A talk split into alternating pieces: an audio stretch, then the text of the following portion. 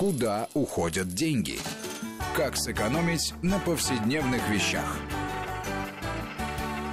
Одна моя подруга жить не может без кофе. Кажется, картонный стаканчик в руке уже стал продолжением ее образа. Благо, продают популярный напиток, считай, на каждом углу. И я задумалась, во сколько же ей обходится удовольствие на бегу.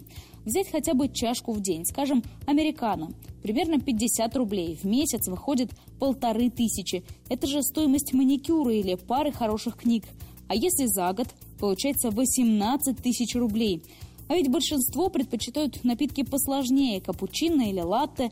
В Роскачестве год назад вычислили, что ежегодно обычный россиянин тратит на кофе в стаканах почти сорок четыре тысячи.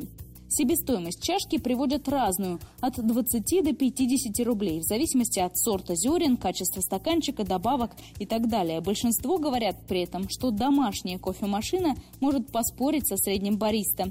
Есть, конечно, аппараты для гурманов за сто тысяч дороже, но пристойный напиток готовят и более дешевые кофеварки, которые за полгода-год точно окупятся. А в комплекте с термокружкой такие стоят от пятисот рублей, в итоге значительно сэкономят семейные бюджет. Если же день без заветного стаканчика для вас не день, способы меньше тратить тоже найдутся. Кто-то советует носить с собой порционные сливки. За кофе без добавок всегда просят меньше. Но, по-моему, гораздо проще ловить акции и спецпредложения, вроде счастливых часов или шестой чашки в подарок.